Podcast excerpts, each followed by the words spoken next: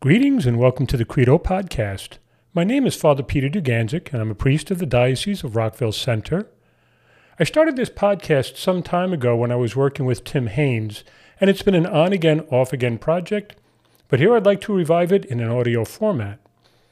In the future, if you'd like to subscribe, I will be posting different homilies and different kinds of thoughts and trying to do different um, aspects of what it means to be a Catholic in an age of relativism.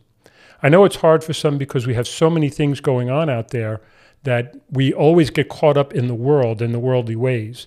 And so, my recommendation to everybody is to take the time to pray and to listen to as many Catholic things as you can so that you can stay in touch with the faith. In the interim, please keep me in your prayers and be assured of mine.